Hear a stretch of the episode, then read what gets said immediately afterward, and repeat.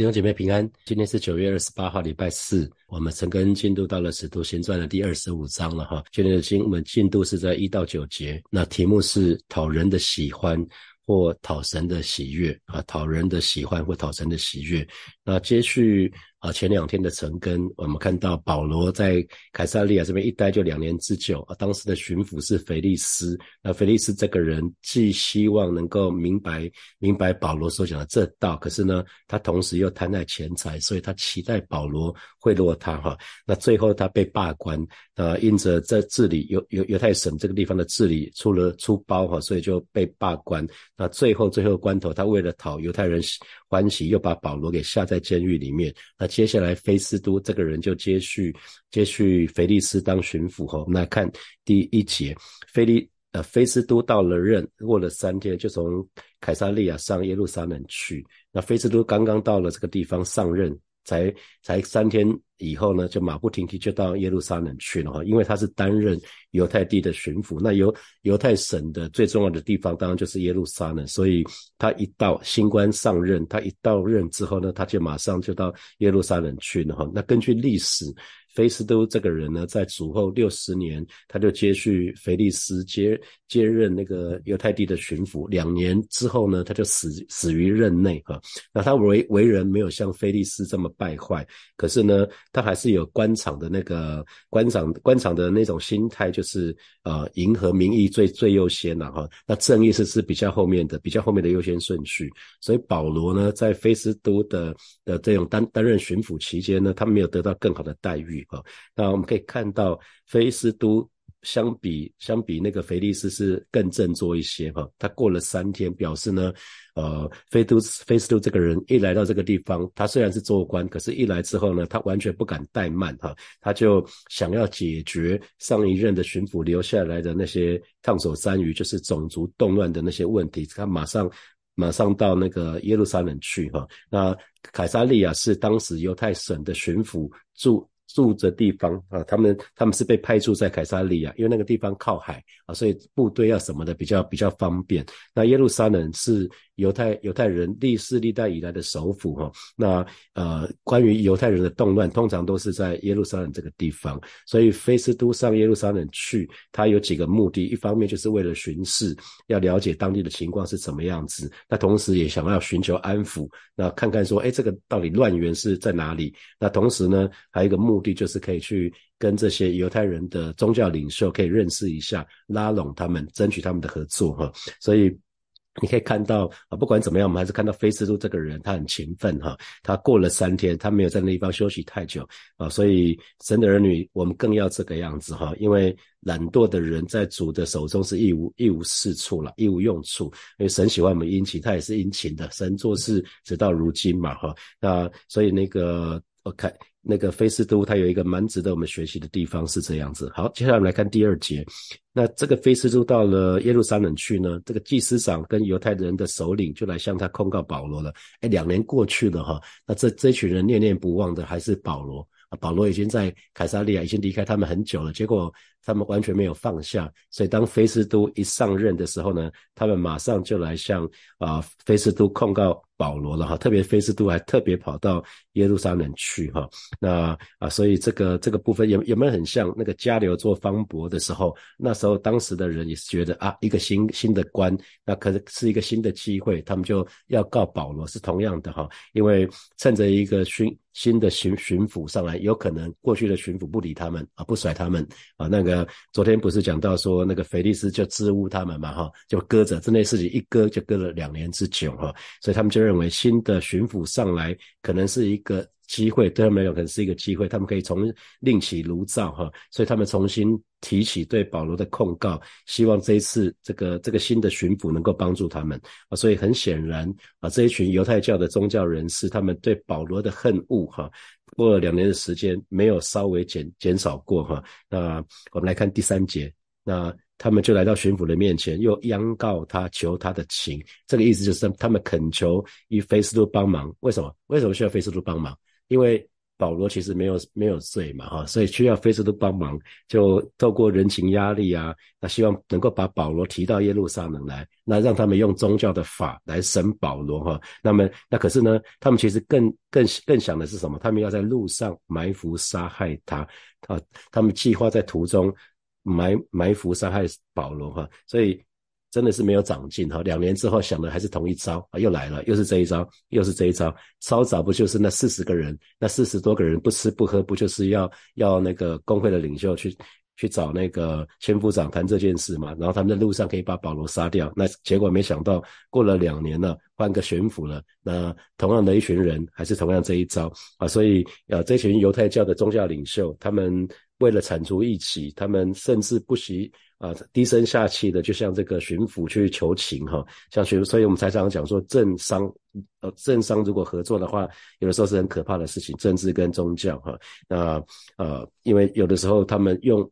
很多时候，宗教人士是用外表的那种合法、外表合法作为掩护，可是企图呢做他内心非法的目的哈。这个其实是一个非常非常可怕的事情。然后同时也没看到信仰跟宗教真的很很不一样哈。宗教的人就是外外表看起来人模人样的，可是里面那个动机却是很可怕的。这是神的儿女要非常留意的事情哈，要非常留意的事情。所以神的儿女不要只是注重外表的这些这个那个的。我不是说这个不重要，可是更重要的其实是我们心里。面的更新的变化哈，我们有一首歌就是更新的变化。我们最最重要的是，我们的灵命不断被圣灵更新的变化，那我们才有办法，才有办法让我们所领受的神的道，我们实实际上真的是活出来，别人才可以在我们身上看见神的荣耀。我们来看第四节，那非洲是怎么回答他们呢？菲斯都就回答这群人说：“保罗压在凯撒利亚，我自己快要往那里去了哈，所以保罗。”那个菲斯都就就让他碰了一个软钉子哈，那其实因为他有法律的背景了，因为如果没有当事人的同意，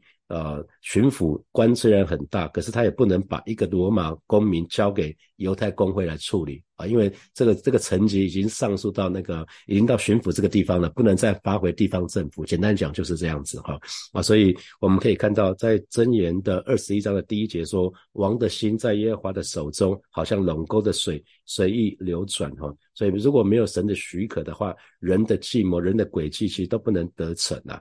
那特别在上上位有权柄的人处理事务的时候，就要特别小心，一定要坚守原则哈，不可以一味的迁就人情啊。那第五节，菲斯都又说：你们中间。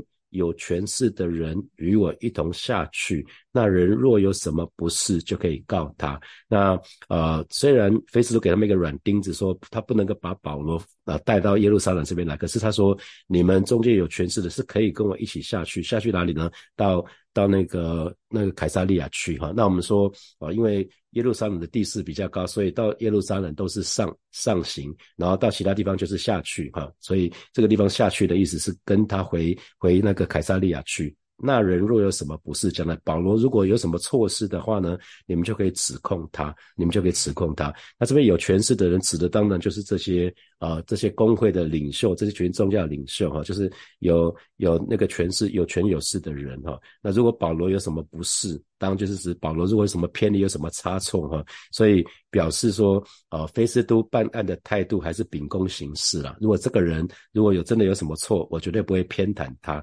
好，那第八的第六节，第六节，菲斯都在他们那里，就是在耶路撒冷哈。菲斯都在耶路撒冷那里住了不过呃十天八天，意思就是大约八到十天，然后就回到凯撒利亚去，因为凯撒利亚是巡抚的大本营哈。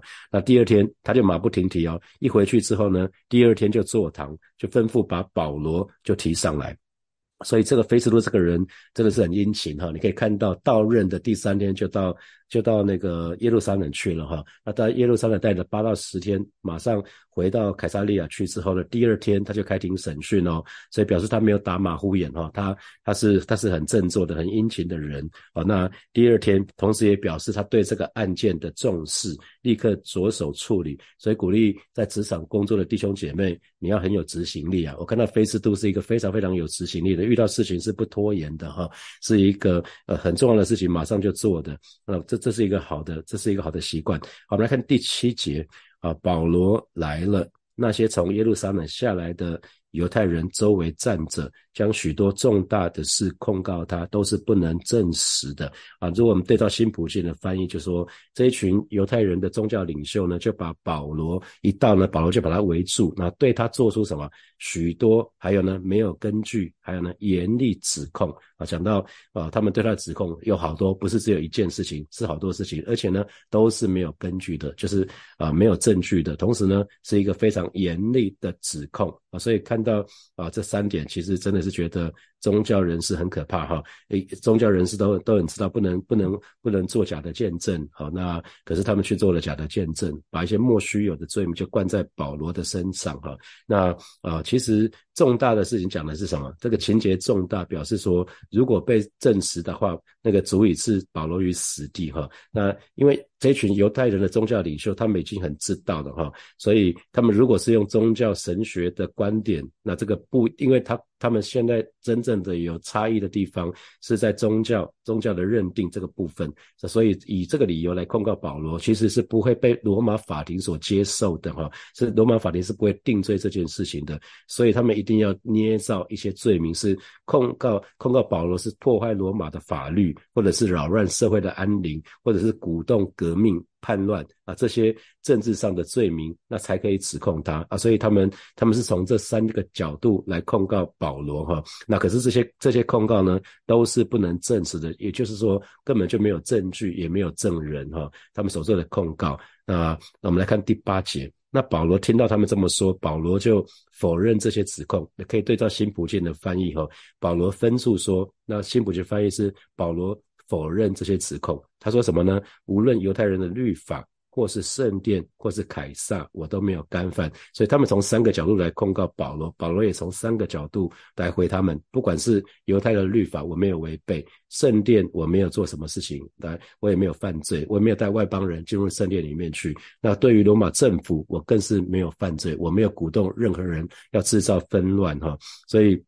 我们刚刚说了啊，犹太人对保罗的控诉主要有三个，就是干犯犹太人的律法，讲的是说教训在外面的犹太人要离弃摩西的律法，不要行割礼，也不要遵行摩西的摩西的律法啊。可是保罗并没有这么做哈，他并没有教导。教导犹太人，任何的犹太人要离弃离弃摩西的律法。同时呢，都犹太人对保罗的控诉，基本上就是污秽圣殿嘛，带着外邦人进入到内殿里面去。同时呢，他们之前对保罗的控诉，就是他鼓动犹太人去反叛罗马政权。可是这些事情保罗都没有做哈。所以，我们从这个角度来看的话，基督徒虽然没有我们今天的基督徒已经没有遵守摩西律法的义务了，可是呢，其实还是。我们还是没有反对律法哦，因为律法是引导人认识耶稣哈，律法叫人知罪，同时把我们带到带到带到基督面前去，所以我们说律法像是一个启蒙老师哈，启蒙老师就是一开始人牙牙学语的时候教导我们的人，那律法就是把我们带到带到基督那里去，那所以我们同时呢，我们所信的神，今天我们知道我们的身体就是圣灵的殿，我们我们的神并不是住在人所住人所造的圣殿的当中哈。那可是呢，神还是特别把那个神的殿特别把它分别出来，不不可以容许任何人践踏它哈。同时，一个基督徒一定要尊重。国家的法律还有社会秩序啊，这是一个很起码的哈。基督徒，我们一定要尊重国家的法律还有社会秩序，而且呢，我们需要常常为执政者、掌权者来祷告。这是保罗在啊罗马书还有哥林多前书的教导哈。那所以啊，神的儿女平常一定要有严谨的生活，那我们才有办法说像保罗一样。保罗说什么呢？保罗说：“我都没有干犯，我都没有干犯，不管是犹太人的律法，或是圣殿，或是凯撒，我都没有干。”干犯。当我们我们自己也有严谨的过严谨的生活的时候，按照神的心意，这个时候我们才能坦然说，不管是什么，我们都没有干犯。好，好，接下来我们来看第九节。第九节，菲斯都，但菲斯都要讨犹太人的喜欢，就对保罗说：“你愿意上耶路撒冷去，在那里听我审断这事吗？”因为啊，这个是当着犹太人那群宗教领袖。啊，所以菲斯都就问了一句话，因为菲斯都非常清楚那群犹太人的心意，就是把让他允许保罗啊，把那让允许保罗再回到耶路撒冷接受他们的审讯。可是他们的阴谋却是要在途中把保罗杀掉。那这个事情啊，菲斯都当然不知道哈。可可是他要当场当场这一群宗教领袖在场，所以他为了要讨这群犹太人的喜欢，他就问了保罗一个问题：是保罗啊，你愿意上耶路撒冷去吗？在那里，我会在那里。我会在那里审断接受我的审讯，是在耶路撒冷这个地方去。可是明明巡抚巡抚的那个巡抚的法庭是在是在那个凯撒利亚，可是他却要却要降格到那个耶路撒冷去，所以这个是很明显哈，很明显。所以我们看到上一任是是那个腓。菲利斯，那这一任叫做菲斯都。那不管前后两任的巡抚，他们在处理保罗这个案件的当中呢，他们都存心讨犹太人的欢喜，哈，他们他们都一样，啊，换了一个换了一个人，基本上还是一样，他们就是存心讨犹太人的欢喜，啊，这是一个很可惜的事情。那这边你看这边他讲到说，你愿意上耶路撒冷去，在那里听我审断这件事情吗？这是一个非常非常矛盾的话，哈，因为。菲斯都如果要好好的审断这件事情，不用换地方，不是地方的问题，是他的心的问题哈。他的换了个地方，如果心态是一样，没有没有什么差别啊。所以呃，菲斯都他的建议是还是由他来审断，可是呢，他是把地点换到耶路撒冷去。可是他那个保罗他很知很清楚的意思，就是这个菲斯都的意思是他要把。他要把保罗交给这一群宗教领袖了哈，那因为只要到耶路撒冷去，在那个当地的工会的氛围，在那个地方，在工会前接受审讯，虽然表面上好像还是菲斯都主持，可是菲斯都在那个地方恐怕只能像傀儡一样哈，因为他的判断很容易受到犹太人领袖的影响，那最终会妥协。我们看到最明显的例子就是比拉多啊，比拉多明明知道耶稣没有没有犯任何的罪。可是最后，在那群众人群众压力之下，他最后做了妥协，要把耶稣钉十字架啊！当然，这也是成就神的心意哈。所以，菲斯都同时呢，这个菲斯这个问题是当场是是，也有可能是他当着这一群犹太的犹太人的宗教领袖，他故意当着他的面提出来了。他可能有可能只是想要向犹太人这群宗教领袖有个交代，他的内心不见得呃希望说保罗同意上耶路撒冷去，可是要。